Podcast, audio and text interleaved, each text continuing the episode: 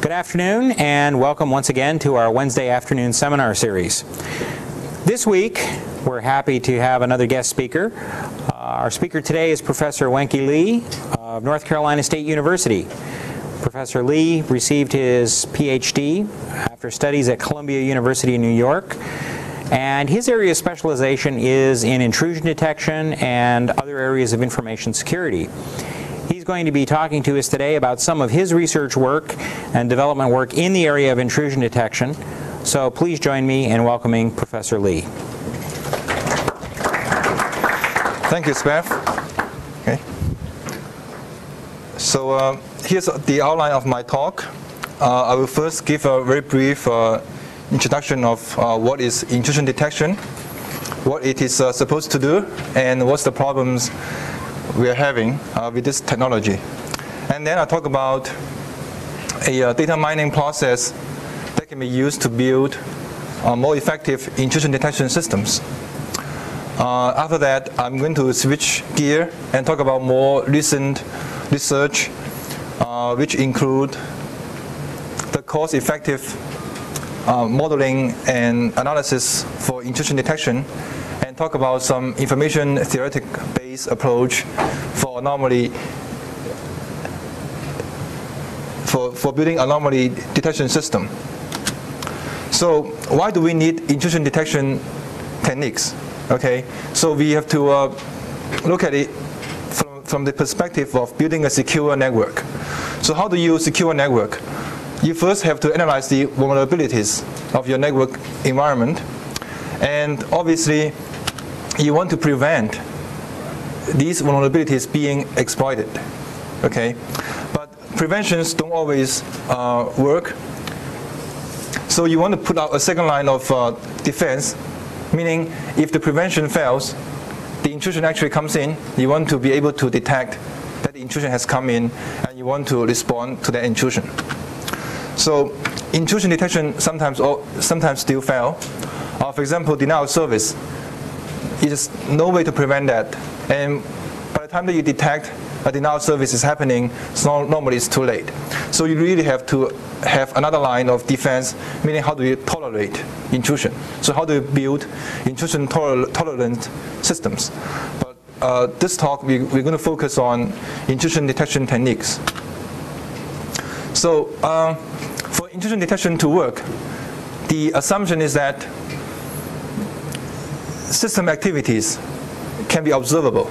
You know, when you log into a system, if you turn on the audit mechanisms, and by looking at the audit data, we can find out what you have been doing on the system.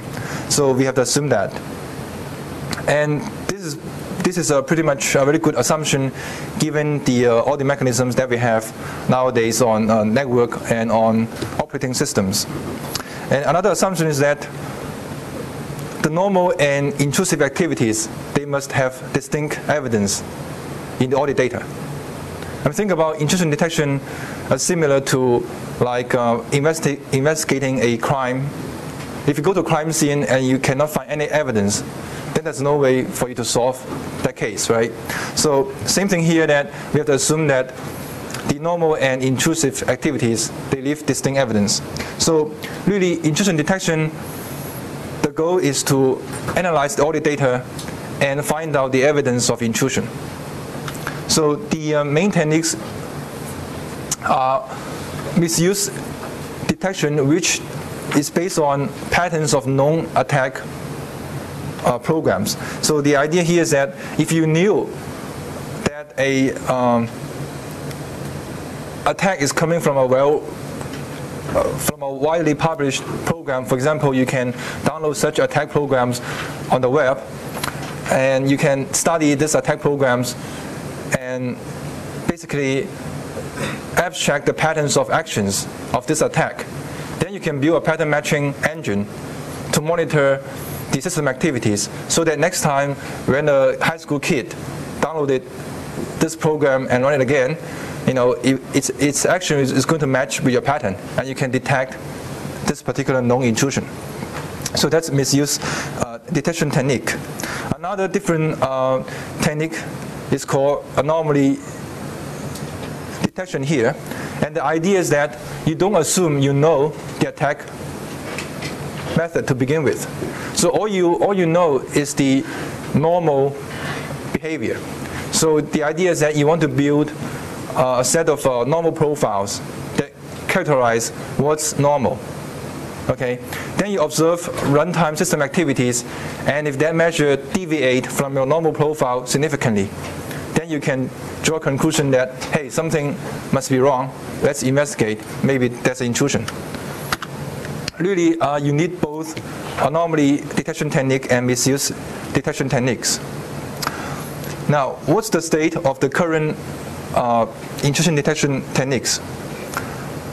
The assessment is that it's not as effective as what we hoped they are. Um,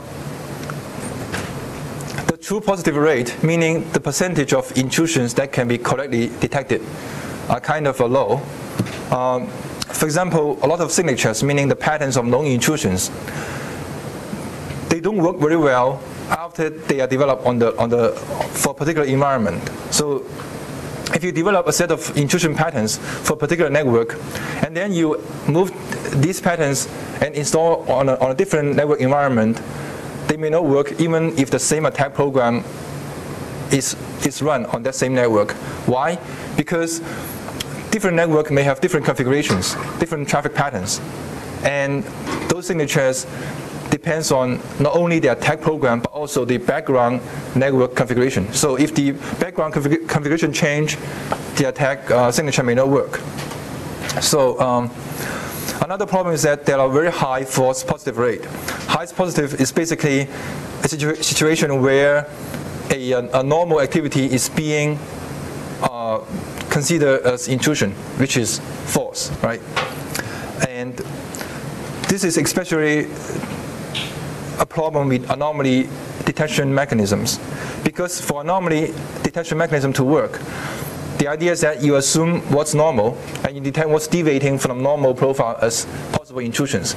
But what's deviating from the normal profile could just be the new normal behavior that you have not uh, observed previously. So when you characterize a normal behavior as possible intrusion, you, you result in a false positive. So um, why intrusion detection techniques are not as, as effective as they should be, or as we, we hope for? Um, really, I can think of the reasons being we don't have very good theoretical foundations of what is intrusion, how intrusion detection should work. And also, because of that, we don't have very good development process to develop intrusion detection systems. So most of the uh, systems are developed using what I call um, pure knowledge engineering techniques. Basically, the, the uh, process involves studying a particular network configuration, network uh, operating system environments, the application software, and the possible attack methods that can be launched. So based on that knowledge, you basically pattern, pattern uh, you hand code the patterns and install them and hope that they will work. But the network environment is really too complicated. So uh, just going through the engineering, knowledge engineering process is very slow and very ex expensive process. So um, part of my research is that we try to build some tools that can be used very widely um, so that you don't always have to go very specific piece of knowledge and encode them. The idea is that you you can just get the all the data from a system, and then you apply this set of rules, uh, this set of tools, that would give you some starting points. Okay, these starting points are, for example, uh, statistical patterns of the audit from the audit data that tells you what's the normal background traffic of your network, what you know, when intrusion is launched in your network, what's the unique patterns resulting from the intrusion? So from those patterns computed from this set of rule, uh, this set of tools, the engineers can um, quickly come up with better intrusion detection rules. Okay, instead of going pure manually from from the beginning. So that's the main motivation. Um, the approach is basically a, a three main step. The first step is that you want to compute statistical patterns of the system activity from the audit data. And then you want to identify what are the intrusion patterns. Okay, what, what are so unique about this intrusion that's different from the normal? Okay, and then based on that analysis, you construct a number of features that can uniquely identify intrusion, meaning separate intrusion from normal. Okay, so based on those features, you can easily come up with intrusion detection signatures or, or rules. And uh, we have gone through some uh, development in the past few years and has, has been evaluated on one of the uh, government-sponsored uh, evaluation, and we have done quite well. So, um, so the uh, method has been validated to a degree. So the process of applying data mining techniques to build intrusion detection models is the following. So we start with uh, raw audit data, right? And that's what you get from the system.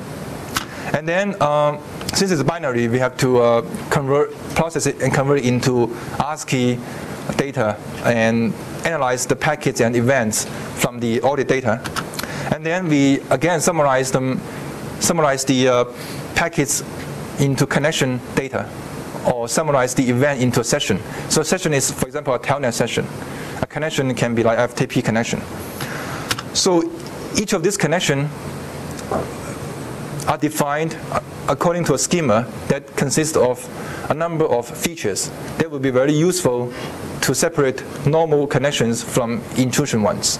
Okay, so how do we define those features? Well, we first compute the patterns from the connection records, and then based on the uh, unique intrusion patterns, we add features that can separate intrusion from normal ones. So once we have those features, then we can build very predictive models to, to say, given a connection record, I can tell you whether this is intrusion or normal. So that's the uh, whole process. So obviously, uh, this process can be iterative, meaning sometimes you find out that the performance of the model is not as, as good as you hope, and you can go back to define uh, more features. Okay, and how do you do that? Well, you have to, you have to go back and compute more patterns. So this process is iterative. So just give an example of um, what I mean by processing the audit data into connection record. So we begin with uh, TCP dump packet data, right? And then we summarize in a, uh, we process the uh, packet level data. So each line of the first box is one, basically one packet, right? From source A, from source A to destination B, for example. And then, uh, you know, a network connection has many packets, right? So we analyze the packet level data and then summarize what's going on within a connection by looking at all the packets belonging to that connection and then define a number of features for each connection. So each line in the second, second table is basically a connection record. So you see a number of features, for example, the timestamp, the duration of the connection, the source and destination, a number, number of bytes being transferred from source to destination, and what's the service on the destination for the connection, and a flag. A, a flag here is a summary of the connection behavior according to the protocol specification. For example, a flag SF is for TCP, meaning it has been seen and finned according to the uh, specification. And REJ meaning it's basically simply rejected by the destination, and uh, so on and so forth. Now I want to uh, briefly talk about what are the data mining algorithms that would be useful to build intrusion detection models. So there are many, many algorithms in data mining field, uh, but there are only only a handful that I think are relevant to intrusion detection systems. The first one is what I call uh, what, we call classification algorithms. So in classification, the task is to map data items into predefined categories. For example, you want to classify apple and, and orange. You know, given set of apple and orange, you want to separate them, right? So I think intrusion detection can be naturally cast as a classification problem because you know, given a set of uh, connection, for example, whole day's connection, you want to classify, hey, is this connection normal or is, is this connection a intrusion? So it's a natural uh, fit to this uh, classification paradigm. And we use rule learner here to learn classification rules. Okay, and why we use rule instead of uh, more complicated paradigm like neural nets? Well, the idea here is that rules are very intuitive for human engineers to interpret and to process. So the idea here is that we don't want our tools to replace the IDS developers. I mean, these tools should be like a, a, development toolkit. So the outputs of this toolkit will be understandable to the human. So we stick with the rule uh, format. Another algorithm that would be useful is what we call link analysis. So link anal analysis can determine the frequent relations between system features. And, uh, and this will turn out to be very useful, and I'll give an example. Another kind of algorithm is called sequence analysis. And we know that in uh, system and network activities, most of the uh, actions, they have some kind of temporal context. For example, for, for denial service to work, at least some of the denial service that relies on flooding the targets, uh, they have very, very strong temporal stati statistical pattern. For example, uh, for, the, for it to work, you will see a lot of packets coming to, to, to, the victim in a very short period of time. So that kind of se sequential um, information is very useful for intrusion detection purposes. So let's talk about uh, classification rules. So a rule learner is basically given a set of uh, data where each record is defined um, using a set of uh, features. The rule learner is, is, trying to pick up a set of conditional tests that basically use the uh, most distinguishing and concise feature value test so that it can separate data into different categories. So for example, um, some rule set here that we actually build, uh, the first rule says that if the connection has more than one wrong fragment, meaning the fragmentation is not uh, is not done according to the specification. Meaning, for example, the offset is overlapping, it's not multiple of 8 bytes, something like that. And also, it's uh, the protocol is ICMP. Then it's, it's a known intrusion called ping of death. Okay, the idea of ping of death is you send fragmented ping packets that the offset is, is wrong. So it would crash some systems. So, so that's a rule that, that can be learned. And also another, so the uh, second rule is that to detect Smurf attack, Smurf attacks basically a lot of ICMP uh, echo request is being uh, sent to the uh, to a broadcast network. So you will see a lot of um, a victim host getting a lot of ICMP echo uh, request. Okay, so so that so that's example of the rule here. And for the classification rule to work properly, the, the condition, I mean, the key really is the conditional test for the feature values, right? So if the con connection records don't include features that can distinguish normal and normal and intrusion records, your rule is not going to be very effective. So really the key here is to find out the features that its values can determine, can di distinguish normal and intrusion. So in, in the information theory term, those are the features that have very high information gain. Okay. Uh, high information gain is the same as what's called reduction in entropy. And entropy is basically a measure of how, how pure the data is or how impure the data is. So just give you an example, if you give a data that has um, only one class, meaning it gives me a, a, a basket of apples, then entropy is zero. Why? Because anything that you pick up from a basket, I know it's apple. So I don't have to use any, um, there's no uncertainty here. But if you have more than one kind of fruit, then I have to use several bits to represent whether this is apple or orange or something else, right? So entropy really measures the impurity of the data. So if you have a feature that have high information gain, that means it can separate data into more pure subsets. So that each subset is in its own category, which means you can separate data into intrusion or, or normal. So how do you find those features? So our idea is that you first compute the patterns, statistical patterns from the audit data, and then you compare um, compare the patterns of normal and intrusion. Then you identify the intrusion-only patterns, and then use those patterns to define the features. So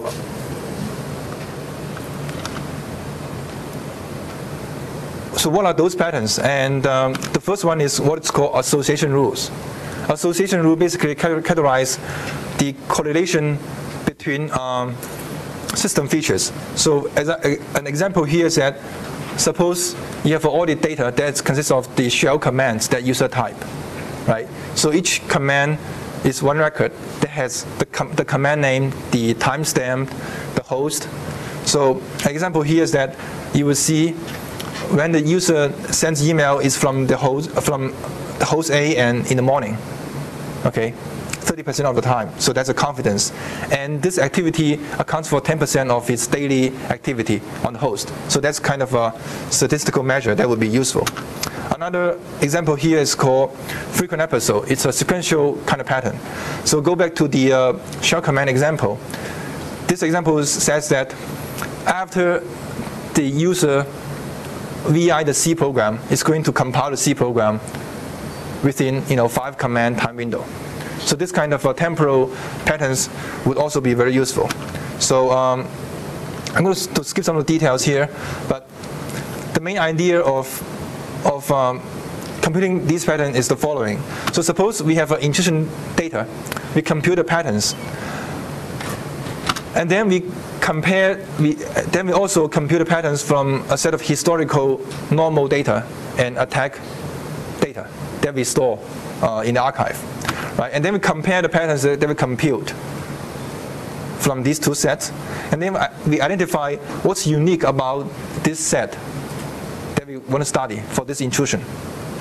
And then based on the identified intrusion patterns, we define new features.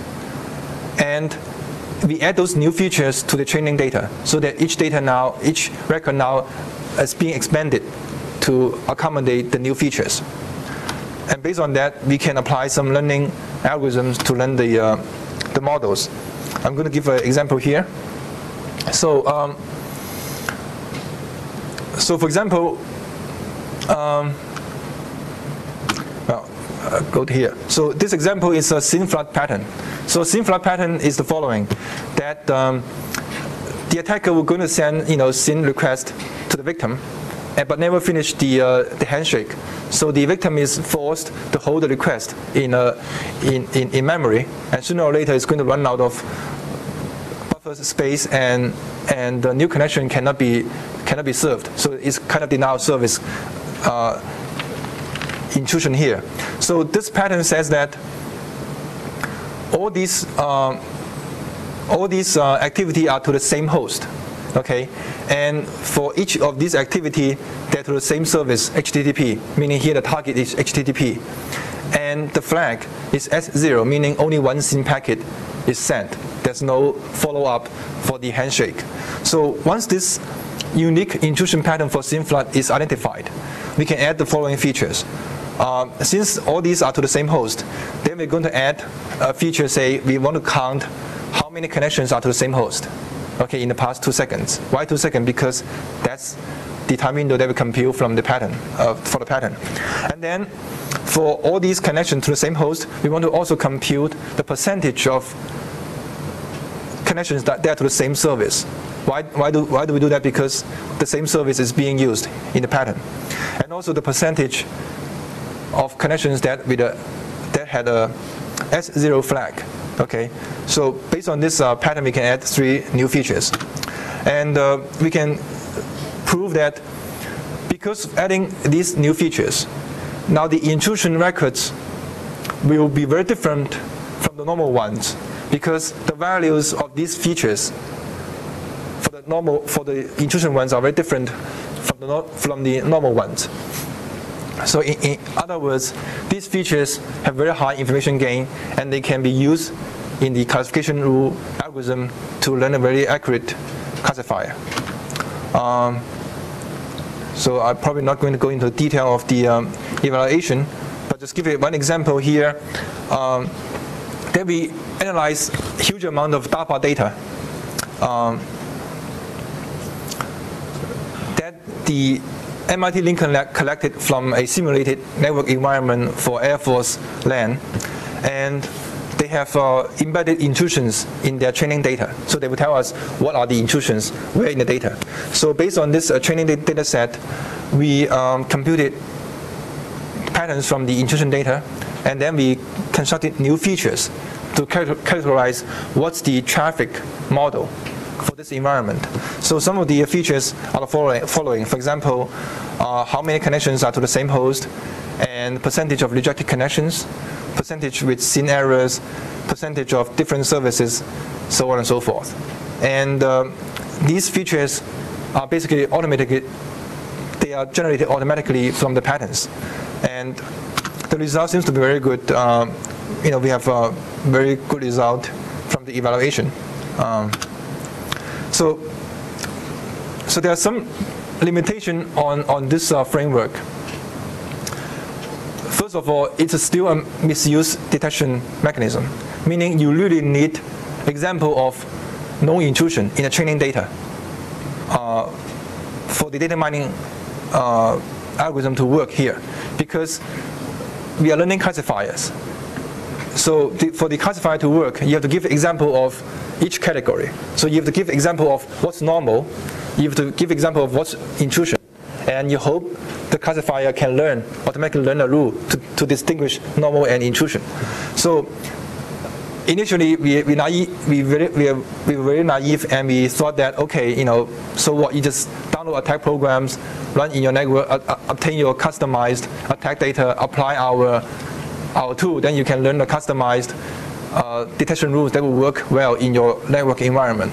But guess what? Not very, not many people want to simulate intrusion in their network because their network is used for production, right? So, so that's a major limitation here, and um, we really don't know how to solve it yet.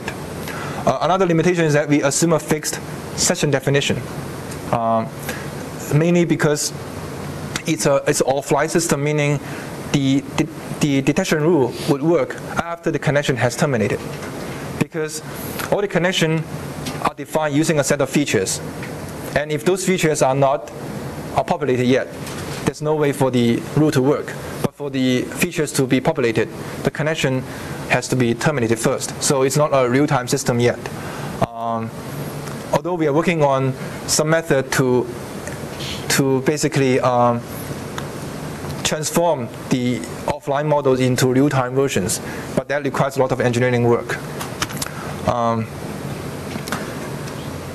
so I'm going to talk about some uh, recent research. Um, I'm probably going to skip this part. Um, go to the anomaly detection work. Uh, I think this is very uh, important because if you think about misuse detection techniques. Major limitation there is that if some attacker is going to invent a novel, a novel meaning completely new intrusion, the misuse IDS will not work. Why? Because it's, it's, it's based on known, it's based on signatures of known attacks. So if someone invent a new method, completely new, it, it, it won't have a signature in your in your signature base. So it's going to probably go by without being being caught. So really, how do we detect novel intrusions? The only hope, I think, relies on uh, anomaly detection method. Why? Because it doesn't assume knowledge of intrusion. It just assume it basically try to learn, okay, what's normal, and then detect what's deviating from normal as possible intrusions. Now there's a there's a lot of problems with the current anomaly detection techniques. Actually, I don't know any commercial IDS use this technique because it's not working right yet. Okay, it's a lot of uh, very high false positive rate, uh, and but, but again, like I said, it's, I think it's the only hope to detect novel attacks. So I try to study that. Um, so our main focus is on how do we um, given a set of all the data, how do we how, how do we determine what's the best model that we can build? Okay, how do you predict the performance of the model once you build it? To say, okay, if, it, if you move it to some other environment, what do you expect? You know, what, what do you expect its performance will be? And our approach is again based on some information theoret- theoretic uh, measures that we can compute from the audit data. So we start with a very simple case study. Um, it's anomaly, anomaly detection for Unix processes. So, for example, SendMail is an example uh, of uh, what's called privileged Unix process because when SendMail runs, it runs as a root, right? And SendMail is a very complicated piece of software. It has a lot of uh, bugs and holes. So it's a, it's a target of constant exploits the hackers community. Right? There's a lot of buffer overflow exploits on SendMail that, because SendMail runs as a root, if you buffer overflow SendMail, you're going to able to attain a root shell, which is not a good thing. So, so how do we uh, build anomaly detection system for SendMail? So, the University of New Mexico group uh, a couple years ago uh, had come up with a very neat idea. The idea is, is very similar to uh, the immune system of human body. It's like human body doesn't have prior, prior knowledge of all the diseases that it's going to, to get in. All human body has is about its itself healthy state. So if some viruses, unknown viruses come in, you know, the human immune system is going to respond and try to attack the virus. It, it, it, doesn't have to have prior knowledge of that virus, right? So, so similar idea here is that if the, Unix process can have an idea of what's, a, what's its normal profile, normal runtime profile, then it can probably detect exploits. Uh, so the, the idea here is that if you analyze the system calls that are generated by SendMail in the runtime, and so you have a trace of system calls, consecutive system, system calls that are made by SendMail process. And if you take a sequence of sliding window, sliding window of the SendMail trace, and then you take these, take each of these sequences and put into a database, then um, you pretty much we have a database of unique sequences of SendMail. If you run SendMail many, many times, you're going to collect a stable set of system, uh, system call sequences. So the idea is that once you have that stable database, then you can observe a SendMail run and then compare the sequence sequence there. And if you see a lot of system call sequences that don't match with your normal database, then you can probably conclude that, okay, maybe SendMail has been exploited to, to, uh, to run something else. Now, the, uh, our approach to this problem is that, okay, again, let's cast it to a classification problem. And we say, okay, the idea is that given the first K system calls, can we determine what's the K, what's the next one, K plus one? The, the, the, um, I mean, this is not new. I mean, it has been done previously by various groups, including when I was at Columbia. But there's one problem that people kind of uh, constantly ask us, and no one was able to answer. It was like, okay, how do you determine the sequence length? You know, how do how do how do you determine k? So, so the University of New Mexico people they come up with the sequence length six, and when asked why do they pick up six, they say, oh, we, we try different numbers and this happened to work. So, and we don't like that, and we say, okay, do we have some kind of a systematic approach to, to understand that? So, first of all, I'll give you some, uh, some background. So, here is a plot of different SendMail traces. They're all normal traces. And uh, if you plot the misclassification rate, meaning the errors that they made when predicting the k plus 1 system call, versus the system call length, you see that as the system call length in increase, the error rate also goes down. Okay, that's nice to know. So you can say, okay, why don't you just build the build the uh, build different models using different system, uh, using different sequence length, and then pick the best one. Well, building such a model takes a lot, lot, lot of time. So if you have to exhaustively build all the models, that's not very uh, practical.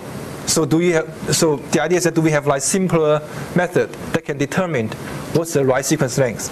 So another plot is that the uh, the idea that the short sequence system calls would work is that if you look at the normal profile, the misclassification rate is kind of low, like below 10%. But for the intrusion trace, they are they are normally above 15%. So so really, you know, this proves that the uh, using system call sequences, you can distinguish normal and intrusion traces. But like I said, the problem is how to determine the sequence length.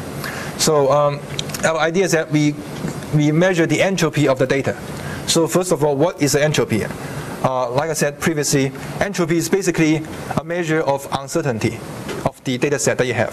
So if you have a data set that has uh, one, only one class, meaning all apples, there's no uncertainty. Uncertainty is zero. Okay, so if your entropy value is very small, that means the data is very pure, it's very, uh, very certain. So uh, we also compute conditional entropy, meaning if I give you x, how uncertain is y? Okay, um, you don't have to worry about the formula here. Uh, so how do we calculate the conditional entropy for system call data? The idea is that given a system call sequence, for example, A, you know, A1 to AK, how do we predict the next one, AK plus, AK plus 1?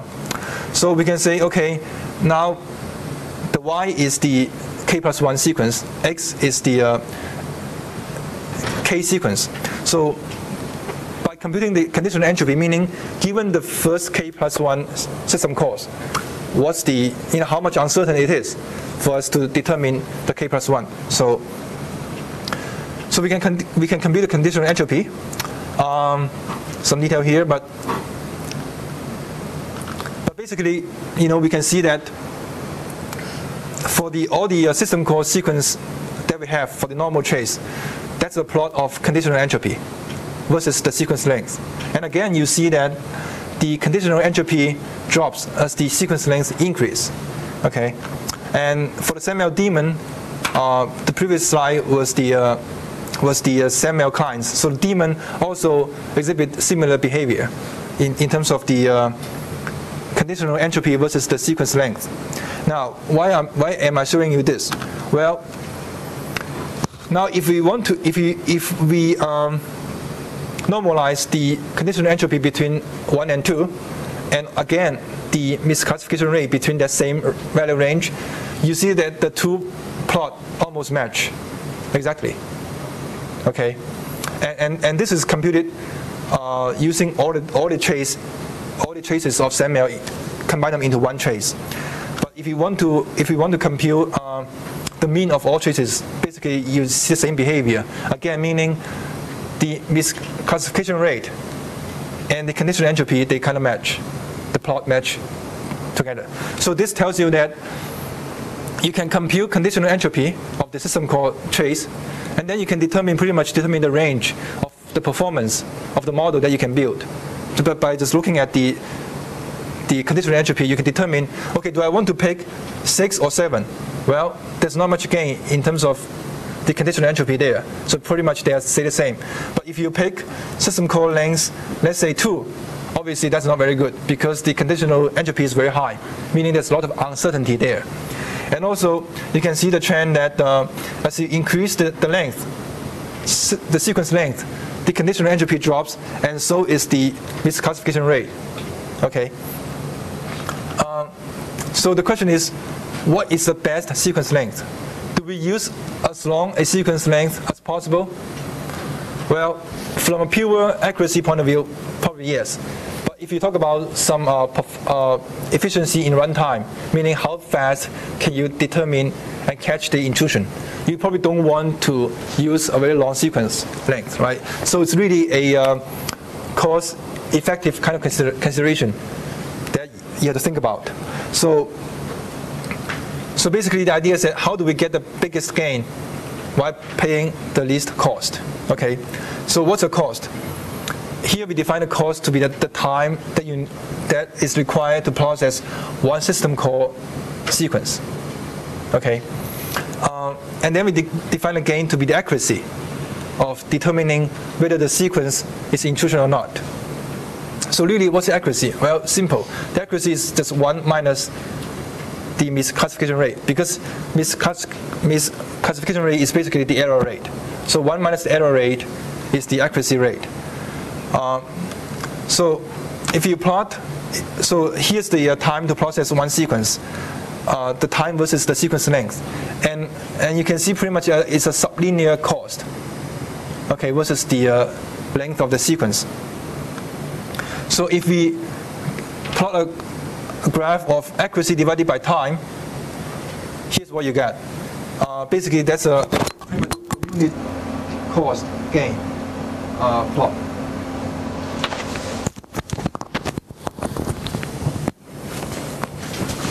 So here the idea is that we want to see what's the um, trade-off between the accuracy and the time.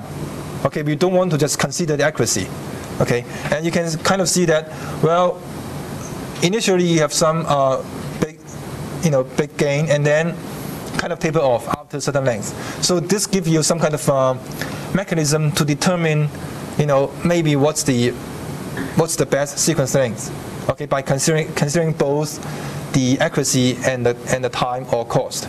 Okay, and obviously if you have different uh, cost function, the plot may not look the same. But that's the idea that you want to consider not only the accuracy but also the cost. Okay, so um, the conclusion is that I think um, you know, data mining techniques can be used to help uh, help us build better intrusion detection systems. Okay, um, not only not, only just the tools that we use, but also the uh, mathematical foundations underlying underlining these tools. For example, the information theory, uh, the statistical and probability theories, and I think they have some values um, in this domain. And there's some future work that I want to mention. Uh, my assessment is that right now the research ideas or the commercial ideas are become very good in terms of uh, catching attack action, single attack actions. For example, we can very accurately identify, okay, this connection is an intrusion, especially if it's a known one. But what we really need to develop is what's called correlation techniques uh, to understand attack scenario. So suppose you detect an intrusion. Well, then do we know what's the what's the uh, intention of the of this particular action, or where it comes from? Is it uh, because of someone else had planted a backdoor previous, previously? So how do you piece all those information together and understand an attack scenario? Uh, that's that's going to be a um, major uh, research topic, and I think the idea I mean, I think one of the approach would be you plan multiple sensors in your system. For example, the agent system that we developed here at Purdue. Uh, but then the idea here is that you want to, how do you um, combine the evidence or alarms from the multiple agents and then correlate and give a clear understanding of what's the attack scenario, not just individual attack action, uh, attack action on single network elements, but an attack scenario target to your whole network. Um, I think that's a very important work. Also, we're trying to apply very similar approaches using data mining techniques to build intrusion detection systems for uh, emerging environments. For example, a wireless ad hoc network.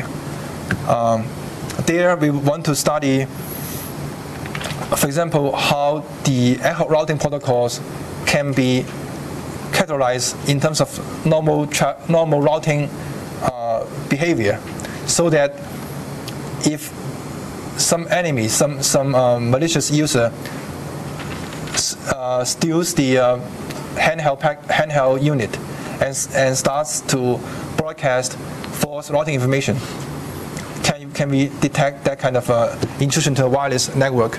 Um, the wireless, wireless, uh, wireless network environment is very different from the wired network environment and gives a lot of um, challenge. For example, in a wireless network environment, the physical layer is wide open, right? So the attackers can actually attack that layer also. In a wired network that we run here, no one can attack your Ethernet network without going through your firewall first, right?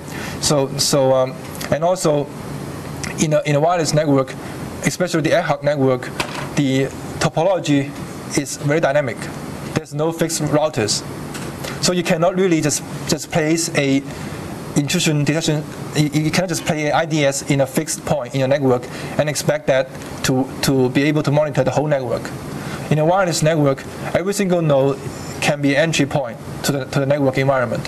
So you really, really have to uh, place your IDS on every single node. And then it comes to, again, to the problem of how do we correlate? How do we communicate and cooperate? Determine what's the state of the network. Because now your IDS functions really distributed to all the, all the nodes.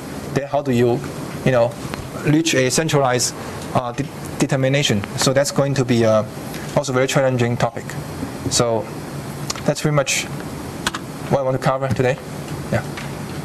I have a question on, on the, the data mining aspect. Right. One of the um, one of the benefits claimed for data mining is that with enough data you can identify features and groups of features that indicate conditions you're interested in Right. that uh, an expert might not otherwise be able to spot. Right. So I'm curious, in your experiments, did you identify any features that were surprising to a domain expert as, as being indicative of, of an intrusion?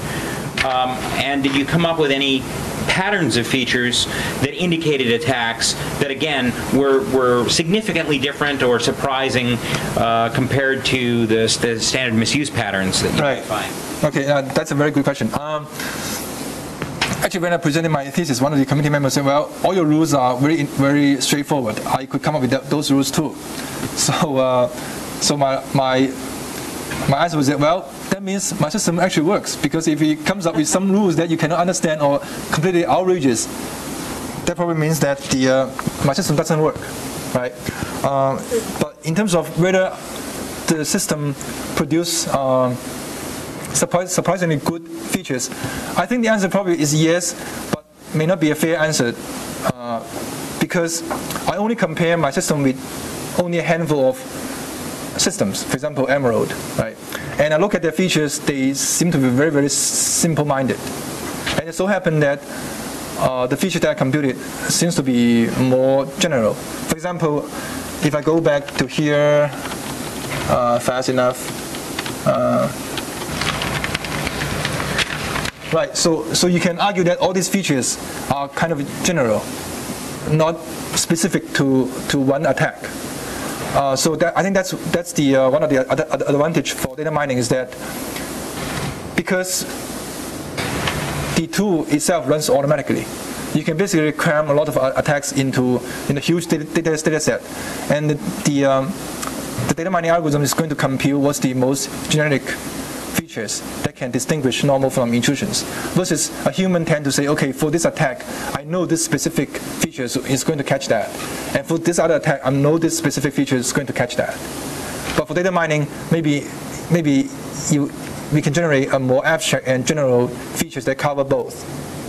So I kind of see some evidence, but although uh, you can argue that a human expert can come up with the same set of features, it just so happened that uh, the comparison may not may not be uh, complete yet.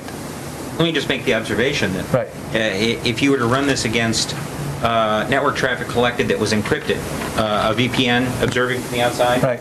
or looking at ATM traffic, maybe lane Right. on ATM, Right. uh, where you can't apply the normal misuse rules because you can't really see into the data, you don't have visibility. Right. If you can still find patterns, then you've got something very interesting. Right. Actually, I tried that uh, before I before I go into the um, packet portion, I mean the, the data portion of the packet. I was trying to find out. Okay, for example, I want to detect uh, the guest password thing, and you will see that because the password prompt is being prompted several times, you actually will see a pattern of number of bytes being being repeated at the beginning of the telnet connections.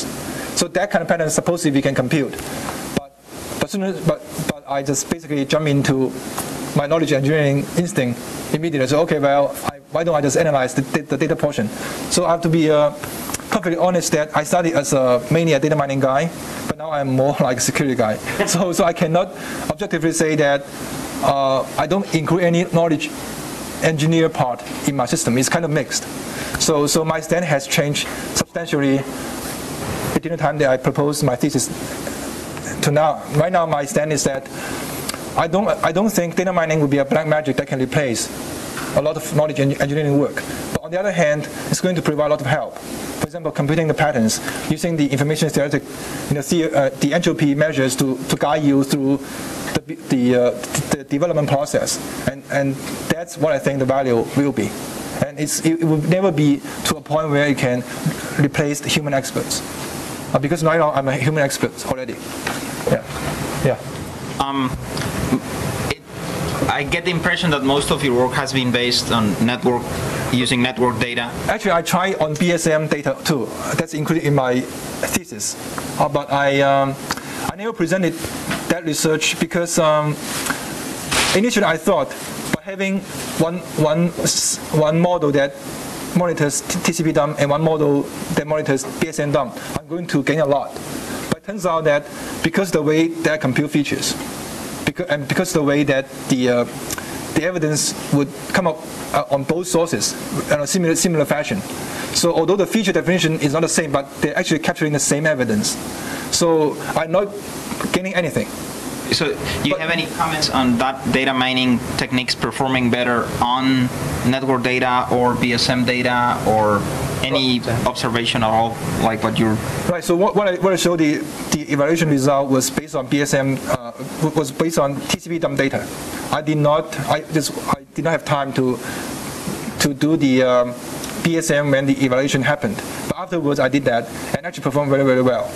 Um, actually, one of the advantage for this tool is that I don't, I don't have to uh, be all the data source specific. The same tools would work for BSM as, as long as it's processed into a session uh, format that has a number of features. And it, it will just go, go there and compute patterns and add more features, apply the rules, and then learn the rules. So all you need to do is, is do the, uh, the hard part, the really the knowledge engineering part, meaning how do you how do you process the TCP dump data or BSM data into session or connection record. And after, after that, it's quite easy and automatic. Uh, yeah, Uh, question about the anomaly detection right. Um, when you, you, you made, said that it was analogous to the, the, the New Mexico, uh, Right. analogous to the human immune system in that. Um, well, the question becomes what happens when the system state changes? It's kind of like an organ transplant in a human, and we know how poorly humans react to that in terms of their immune system. So, how would a system like that deal with uh, an organ transplant, like a libc change or something? Right. So, so in, in that case, then you have to collect the data and retrain. I mean, that, that, that is true for all data mining based uh, approach. And actually, what I didn't mention was that the reason I, I stick with the entropy or information theory based measure was that I'm hoping to, to prove that I can, based on entropy measure, I can show that, okay, the environment has changed. So this model will not work anymore. We have to collect the data and retrain. Right now, we just don't have a mechanism to predict and observe that change. But I, I guess, you know, I'm hoping that in, in, in, in six months to a year, I can develop some tools that can tell you, okay, now because the entropy measure has changed, the environment has changed, the model will not work anymore. We have to, we have to retrain. Yeah. When you're talking about um, the, the uh, length of time, like the uh, trace time, Right. When you say that, that you were optimizing it for efficiency, Right. and you were talking about the cost of analyzing a trace, Right. was the cost compute time or was it latency in detection? The, the actually, well, it's basically the same to me. It's like um, fitting a fitting a system's uh, fitting a system call sequence. How you know how much time it takes in terms of milliseconds before it reach a conclusion, yes or no. So you can think of that as latency time or computation time. However, I mean, I, I think they're the same. If it's compute time, then the question becomes why can't you feed the data off to another box that doesn't have a compute time overhead problem? Well, okay. Um, really, for, for host space, you know, for catching process uh, anomaly, you want to do it there on the kernel, I think. By, by sending the system call data over to another box and compute, it just, to me, doesn't make sense. Yeah. Well, Just a comment on that is that in most audit data, traces don't always appear until after the operation completes, Right. and then you've got to reorder them. So there is an, there is some extra cost involved. Right. So, right, I, I heard that um, for BSM, there's a built-in 10 millisecond delay between the action, between the completion of the action to the time that it shows up on your audit data. So there already some latency built in there already. So um, I didn't want to go into that because it's so much system and architecture, uh, you know, is still there.